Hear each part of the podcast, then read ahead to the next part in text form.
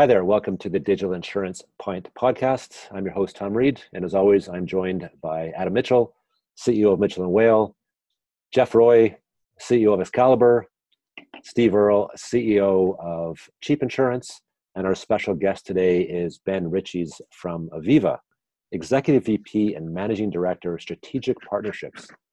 Uh, can you just tell us what that actually means? Uh, within uh, within Aviva, I sit on the exec committee and I look after the um, strategic partnerships we have as a business. We have a big relationship with RBC. Um, we have some smaller partnerships with other people across Canada, like um, Save on Foods in Western Canada and um, Tesla and a few other small partnerships. And I'm involved in occasional strategic partnerships with brokers as we as we look at those. Just uh, to make sure we don't have any conflict of interest, do you have any strategic partnerships with the guys on the panel here? Not at the moment. that was sorry. That I should have saved that for later. Yeah. Maybe, Second order uh, of business. Can we explain the duster? Can we go into the? yeah. What's with the uh, what's with the facial uh, the facial covering there? Well, it is it is uh, November, otherwise known as Movember, and so I'm trying to raise uh, raise awareness and um, funds for, for men's health. So. Okay, awesome. And maybe uh, just for our guests who may not know you, can you explain your accent? Yeah. So I'm uh, I'm I'm a Brit, Tom. I, I uh, what? No. Speak the uh, speak the, speak the Queen's English, and um, yeah, I've been in Canada for five years, so so I'm I'm still a relative trainee Canadian compared to uh, compared to you guys. We do have uh, some speed round questions, which will uh, test your uh, your knowledge of some parts of Canadiana here. So, uh, give us your favorite Canadian band of all time. When I was about kind of 18, 19, I've got a lot of good memories of of you know rocking out to Alanis Morissette stuff. So I probably would say would say her stuff would be my my favorite. Uh, there's a there's a bunch of Canadiana that, that that I kind of got introduced to since I got here that I haven't quite got my head around yet. So things like the Tragically Hip, I haven't I haven't quite I haven't quite fallen in love with yet. But you know, interview's yeah, over. Okay, yeah, that's it. We're done. We're done. Uh, so uh, you got a package from us. Which which of the beers did you open? Well, I'm about to open actually. I've got uh, Pucker Up. Pucker Up. Pucker Up. Nice. I hear you. I'm having a Pucker Up tonight too. Oh, yeah. right on. Yeah. Good on. So we had, is Pucker Up from Garrison's as well? Absolutely. All right. I ran out of I ran out of Garrison. My pack. Steve, you have to ship me some more, but I have some Stonehouse Brewing Czech Pilsner from a local brewery here from Mike Corey. So Jeff, you're saying that Garrison's was so good you finished it all? Well, we did three episodes, and only Steve only sent me three beers. So. Oh, I got four. Huh, sucks to be you. There you oh, go. I got six, I think.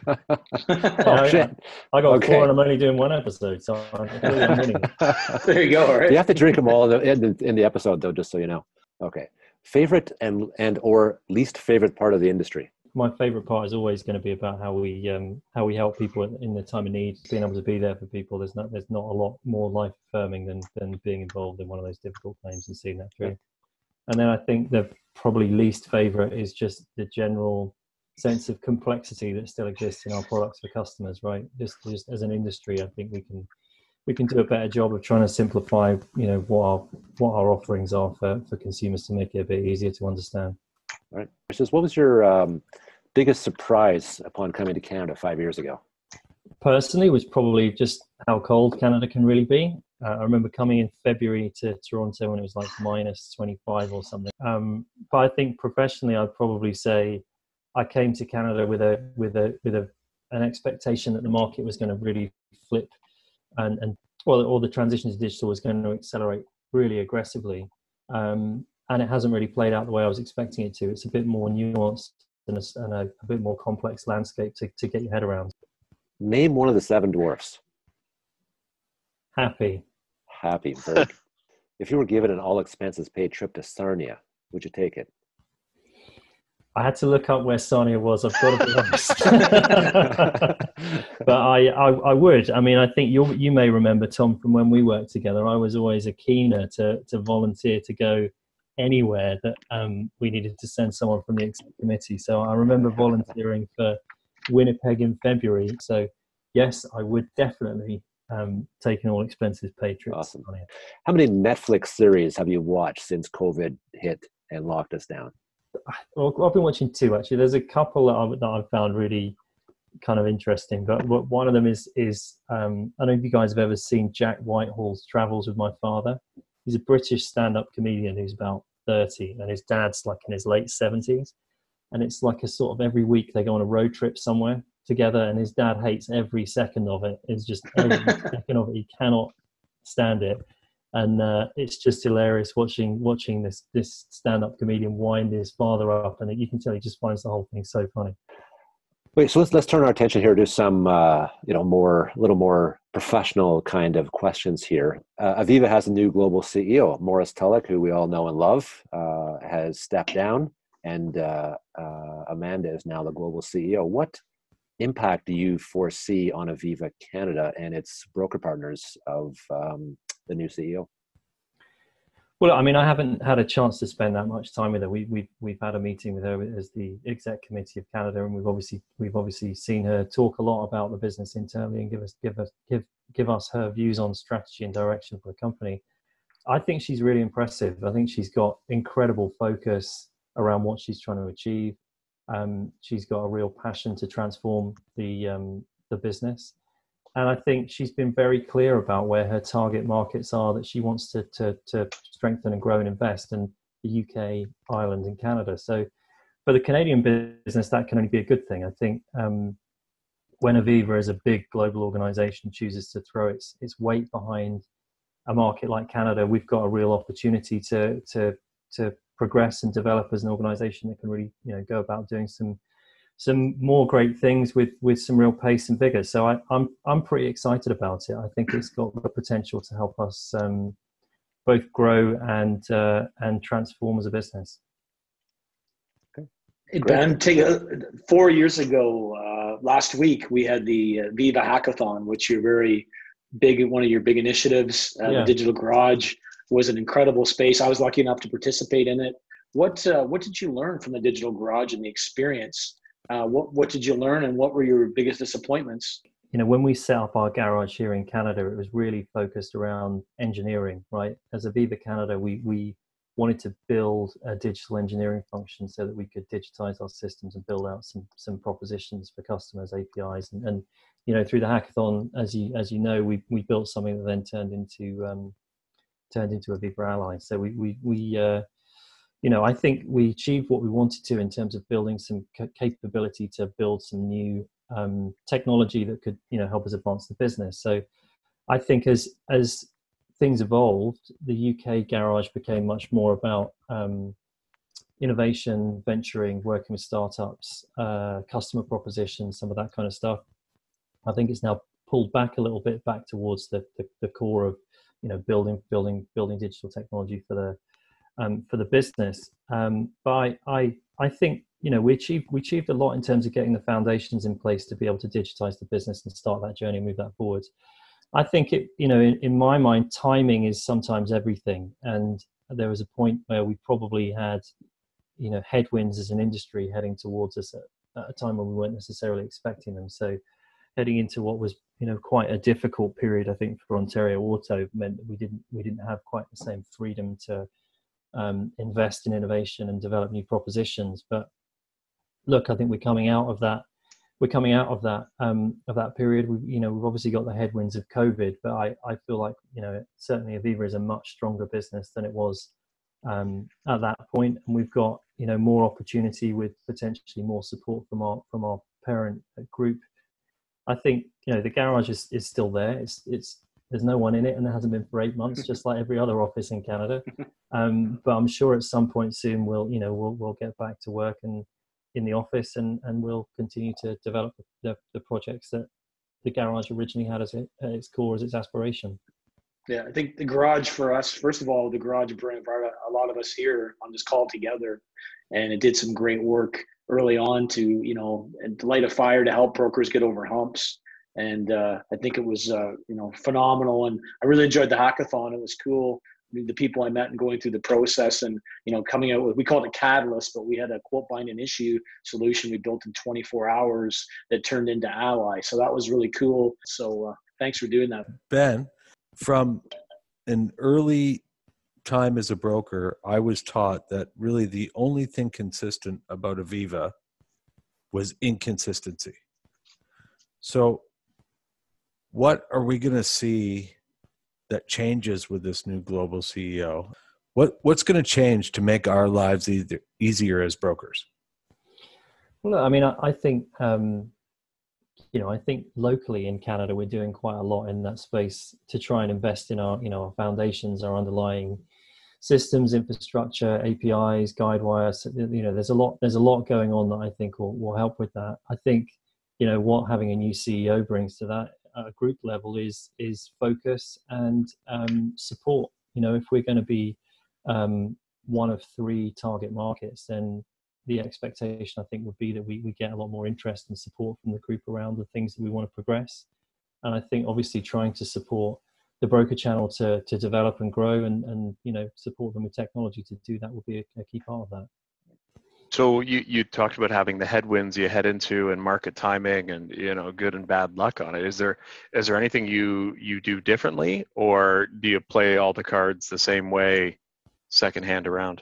No, I think it is it is different. I mean, I, I think you know, COVID as a as a um, as an event is in some ways the kind of accelerator that that digitization has probably been looking for in Canada. Now, it's obviously an awful event, and I don't really want to talk about there being anything quote unquote positive to come out of it. But you know, when I look at digitization and the kind of acceleration of digitization of the business in the UK, you see these kind of moments in time where something happens that changes things. You know, we had the 2008 financial crisis in the UK, and it's no coincidence in my mind that the, the aggregators and price comparison websites really started to emerge in 2009 2010 and suddenly became enormous overnight. It's in my mind it's no coincidence that that kind of economic strain bred creativity. So in my mind i feel like you know canada hasn't it's had relative prosperity for a really prolonged period of time. Covid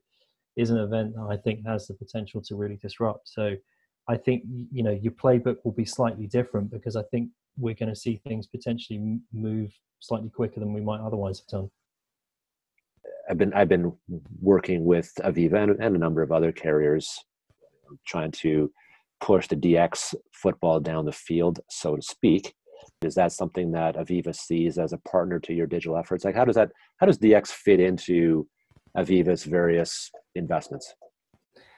Well, I mean, I, th- I think the key um, the key thing in my mind is about how we support data exchange, um, data exchange programs, standard standardization standards programs across the industry to enable us to accelerate um, the progress uh, of digital kind of as a as a sector right? I think in in my mind you know we can we can all as carriers individually go and progress our own point solutions but you only move the whole industry forwards if you if you work together on on things like this. So in my mind it's something that we, we don't we certainly talk about as being important and i think our commitment to that is is uh, is pretty is pretty clear. We we want to we want to invest in you know more connectivity more kind of standardized um, ways to interoperate and work with brokers more effectively we're very much behind, uh, many years behind the UK from a from an, an API, digital enablement, connectivity.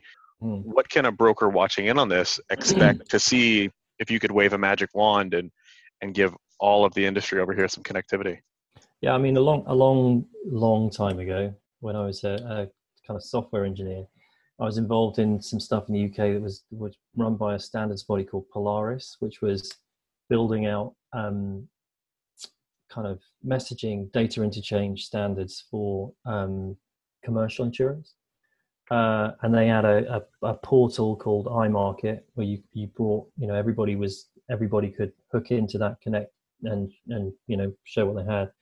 Uh, and I think, you know, the, the standards work that was driven through that just drove everybody to, in the industry towards a, a position where they were, you know, working on the same, the same underlying standards that meant people could start to build propositions on top of things a bit easier. If you then look at the 2008 2009 kind of period where aggregators started, you know, although some of the some of the aggregators then and still now, um, you know, patched together all kinds of different data standards from different um, different companies. I think the more consistency there is in the in the way in which they do that, the more innovation that can be built on top of it. So, in my mind, I think if we can get to a point where we've got some really clear standards in place and some and some um, universally accepted patterns in terms of how you how you interact with um, with carriers, then you'll see more innovation built on top of that. It costs, you know, ultimately the more the more different you know the more d- different models and um, message formats and data standards you guys have to deal with the more money you're investing in that rather than invent you know innovating on customer experience or um, some of the more interesting elements of the like if i'm if i'm a, a small broker in in sarnia named barry hogan and what how is my day going to change you know when i'm doing something um, because these standards have been enacted well, I think there'll be more. I think there'll be you know more platforms available for you to hook into, connect to, white label. Um, I think you'll just have more options in terms of the way in which you you you can run your business.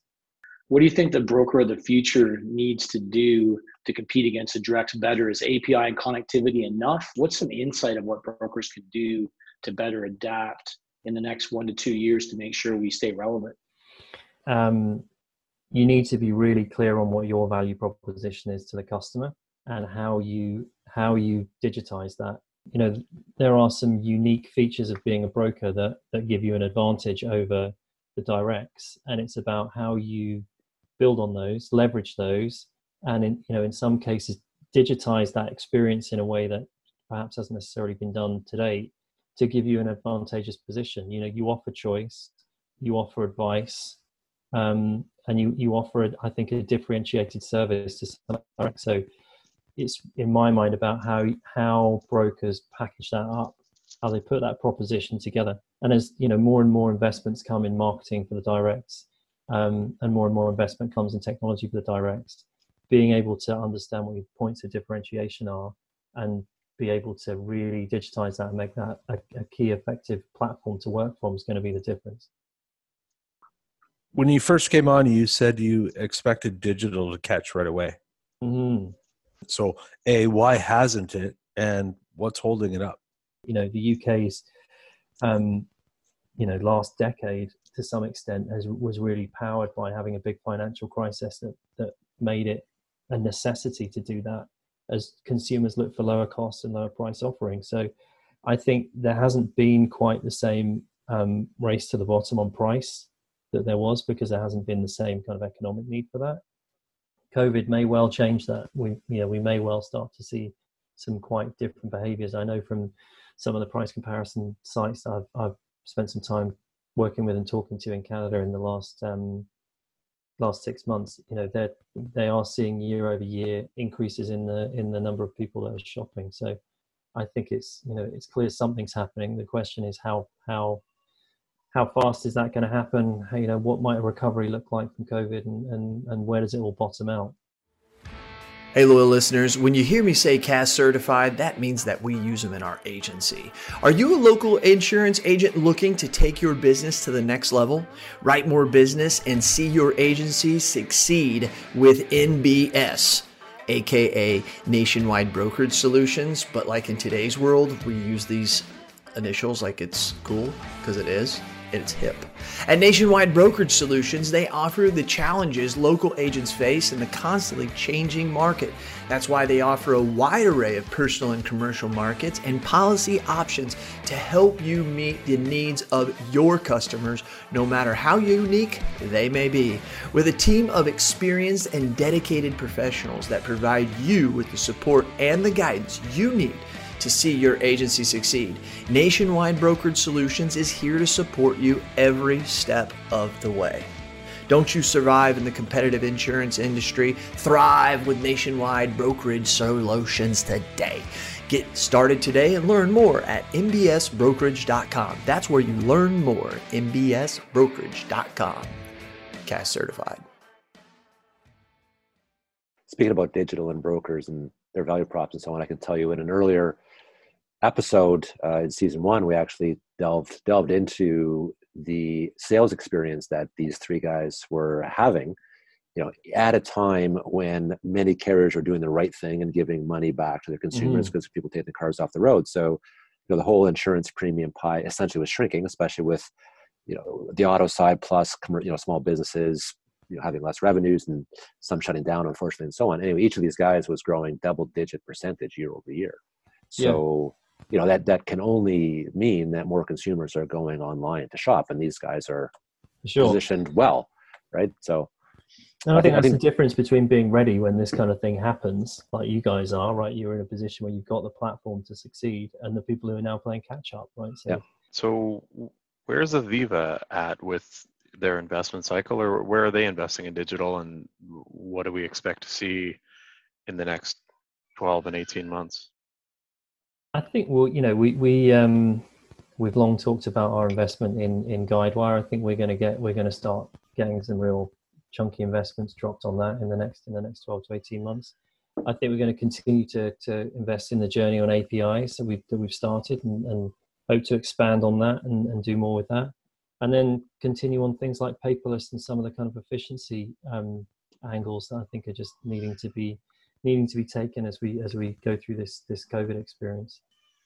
Any awesome. sign of how that changes the day to day for broker partners, or is it yet to be seen as we well I out Guidewire? I think Guidewire is going to be a, a it's not it's not a quick it's not a quick project to to deliver right so i think yeah. some of that will be foundational for a while before you start really feeling the um, the impact of that and i'm sure the guys who are working on that are thinking quite quite hard about um, the evolution of broker experience you know i think if we were thinking about this 12 months ago and now you're thinking about it 12 months on with everything that's happened what you feel you need to cater for and how you cater for um, the experience of brokers in that environment is going to have changed right so mm-hmm. i'd say it's going to continue to evolve as the market does around us right is Guidewire a global initiative for Aviva?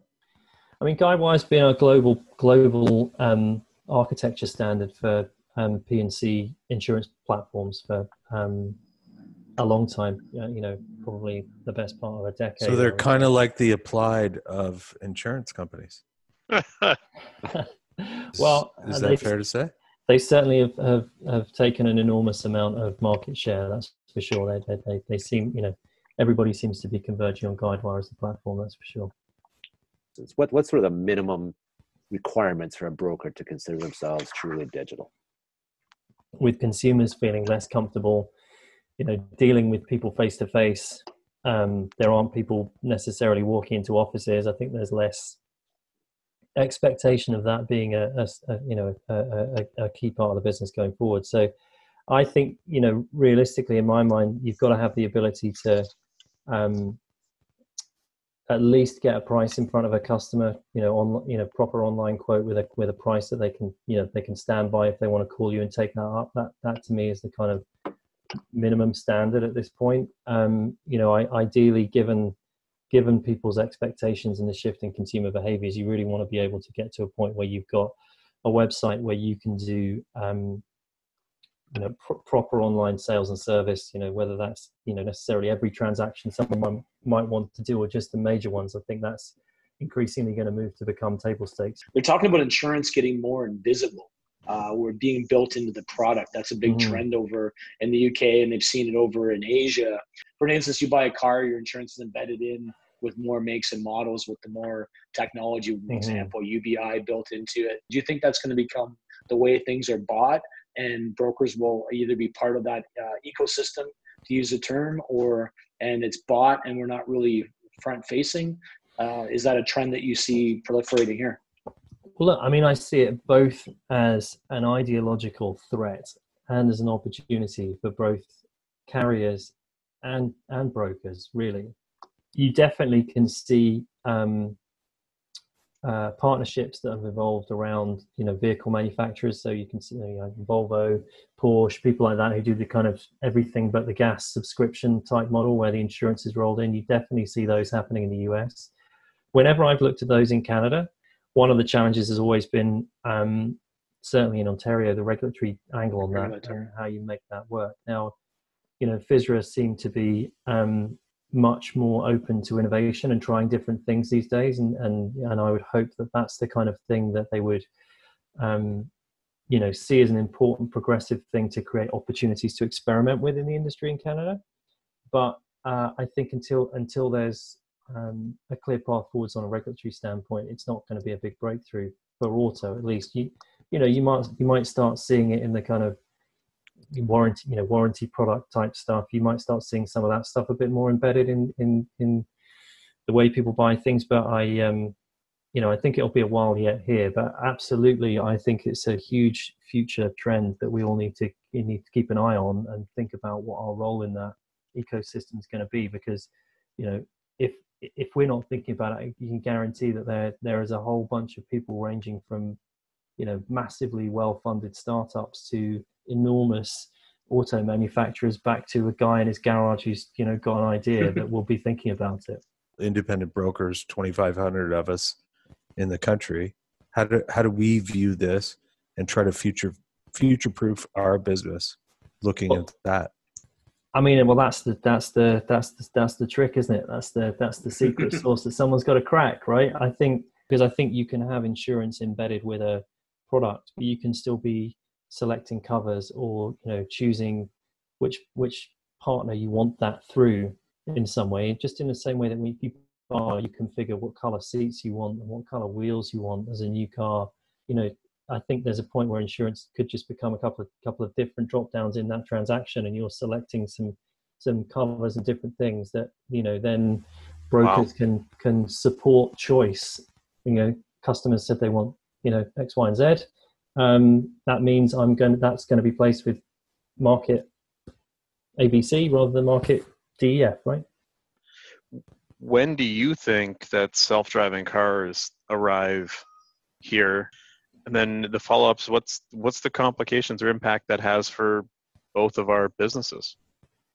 I think five years ago, I, I mean, I, so look, my daughter's 13, and I think about five years ago, I said she'd be the first generation of of, um, of kids to never drive a car, um, and that's not going to happen. Like you know, four years time, she's going to learn to drive a car, and we'll be driving a car. It's not. It's not that that that speed of change isn't going to happen. Um, She's more likely to become a hipster and get a nice manual like cloth top something at this point. As long as as, as long as she's uh, not you know finding a hipster boyfriend with a big moustache, I'm, I'm, I'm fine with that. Except in November, apparently. look, I actually think Ontario in particular is very well positioned to be an extremely fast follower for, for autonomous vehicles. California is going to be first. I think once California crack it in terms of how they manage the the challenges that come from a kind of legal perspective, a, a you know, regulatory perspective, how they manage all of the things that sit around that, of which there are plenty. I think Ontario will not be that far behind, just based on the level of support we've given it as an industry so You're far. Talking a decade or two decades? I think a decade. I think a decade's not unreasonable. Ten year, and they're they're here in a major way. Okay, so they're here, and then the follow up is what happens to the brokering business and what happens to the manufacturing business of the insurer rates?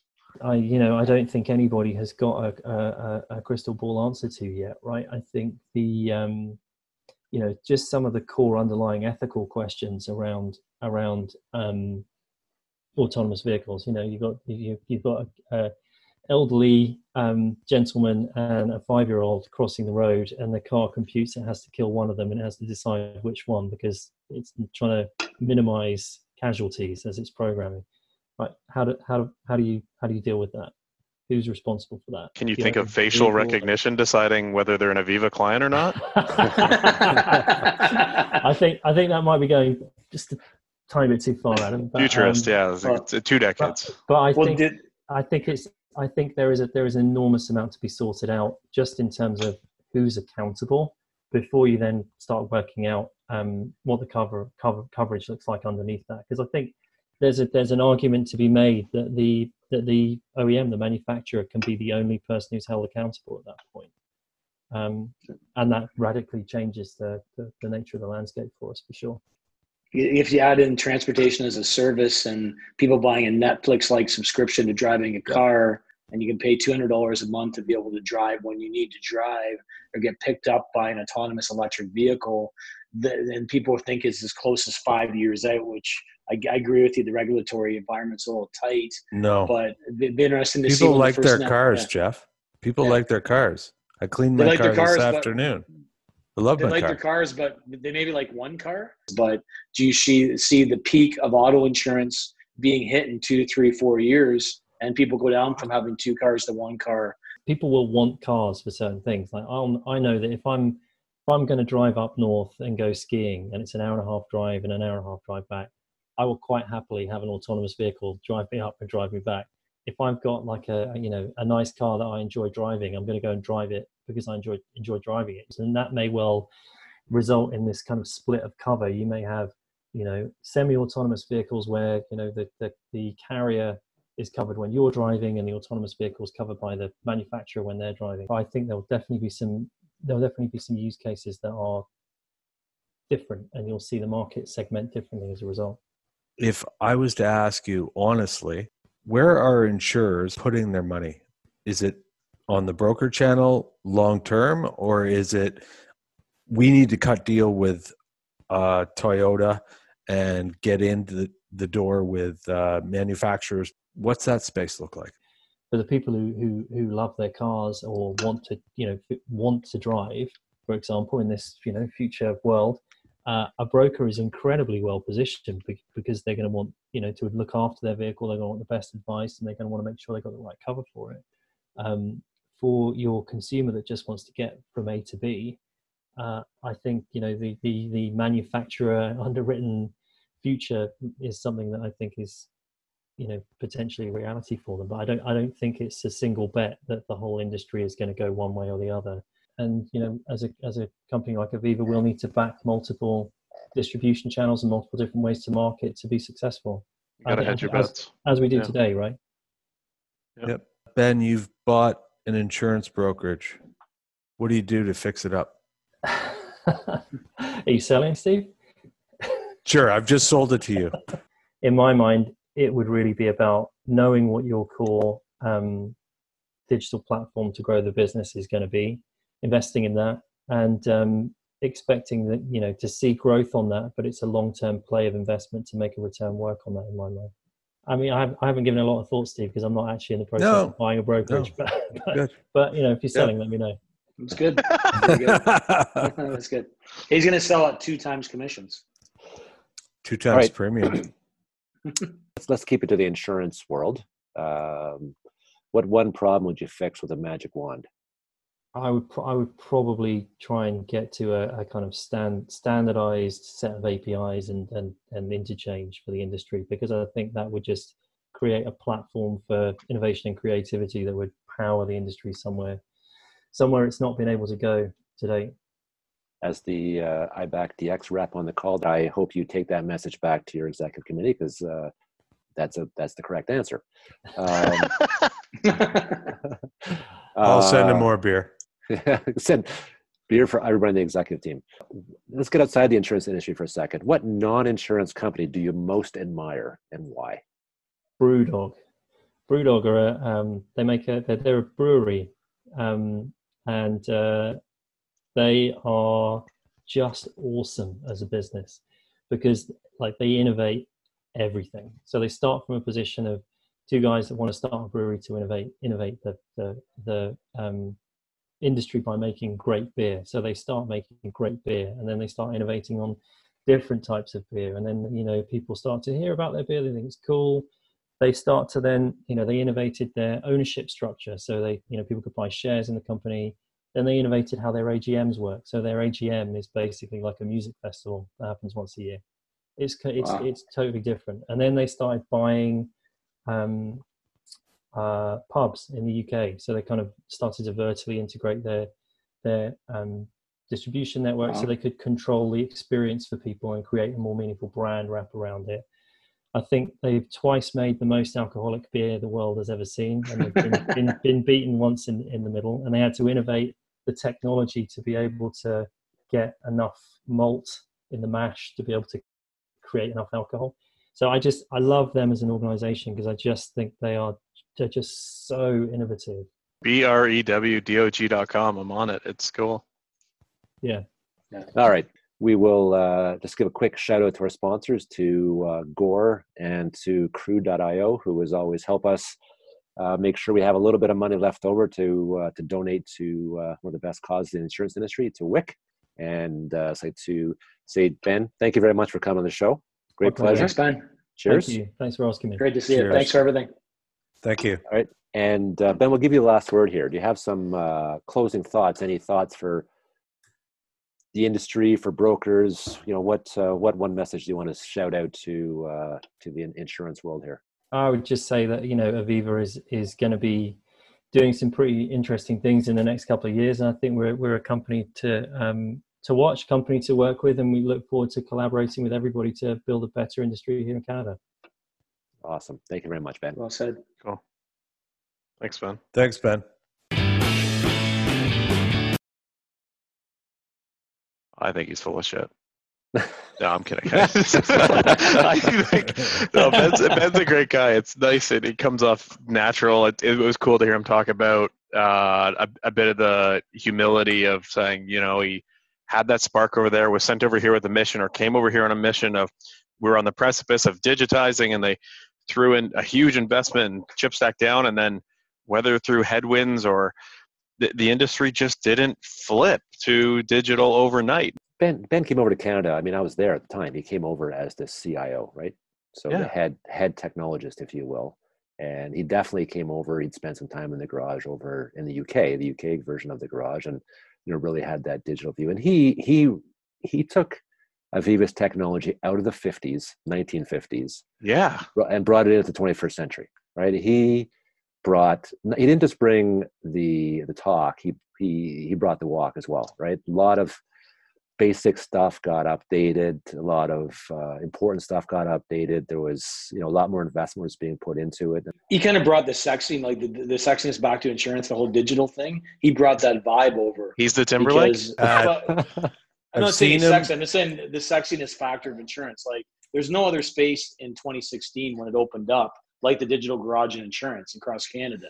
You know, you walked in there, Lady Lovelace is on the wall, Steve Jobs is on there. Yeah. The space is perfectly designed from head to toe. It just, it just, uh, it was like you're working at a startup, and it was like you're working at Google and insurance. So I got to think it attracted a lot of really cool people into the industry. Yeah. It helped them land some good talent. You know, they they got it off the front and the gate really quickly, like Aviva always does, and then had to backtrack. They got ahead of digital further than anybody else, and then the wheels kind of fell off because of the market, and they had to make a shift in the pivot. Ben pivoted with it. He's still in Canada. He's still working at Aviva, so he's done the ultimate pivot, and he's coming back to the whole mat- maturity of digital, right? what i think one of the outcomes if you will of the garage forget all the digital stuff is just that bringing driving home the fact that the environment in which you work has a positive or negative impact on how people think. And you know you guys have been to the office they have in markham right? It is night and day difference from the office in scarborough. And you Yeah. could see how people thought and operated and interacted with each other when they were at the garage versus when they were at you know the traditional kind of beige wall kind of place right? Totally different thought process way That's more cool. creative. I wouldn't know Ben if I wasn't on the CSIO board with him for, I don't know, he was there for five meetings, maybe.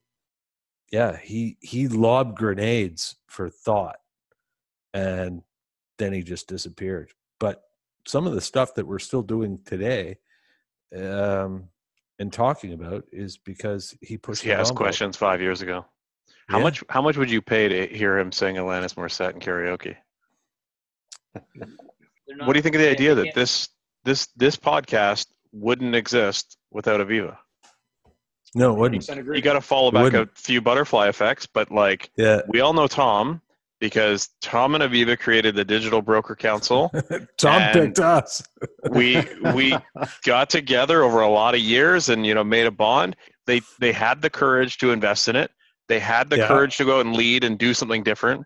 They had the courage to get this ridiculously overpriced Bay Street address, build it out with shipping containers and make it cool that to the point we all know the art on the wall. You name me another piece of art in another insurance company office anywhere. You That's can't. true. That's it true. means Yeah. something. And Yeah. yeah, as a guy who's failed at a lot of shit and lost a lot of money, like I can respect that, you know, they're gonna dust themselves off and walk into that board meeting and throw grenades and see like this is horseshit. Forget all your pomp and like practice. Like I'm not doing it. Like, what why? Why are we here? For these tea and crumpets? Like forget it.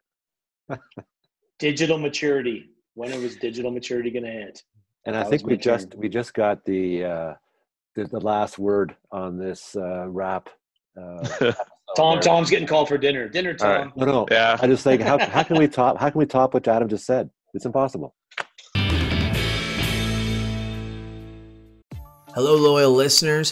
Hey, are you a local agent struggling to find markets for your client? Maybe you, maybe not.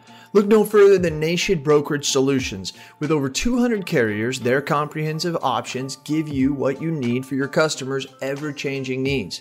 With NBS, as they say it in the cool world, you can confidently offer a wide range of options to better support your customers and grow your business, AK Agency. Don't settle for less, do more with NBS. For more information about nationwide brokerage solutions, visit nbsbrokerage.com. CAS certified.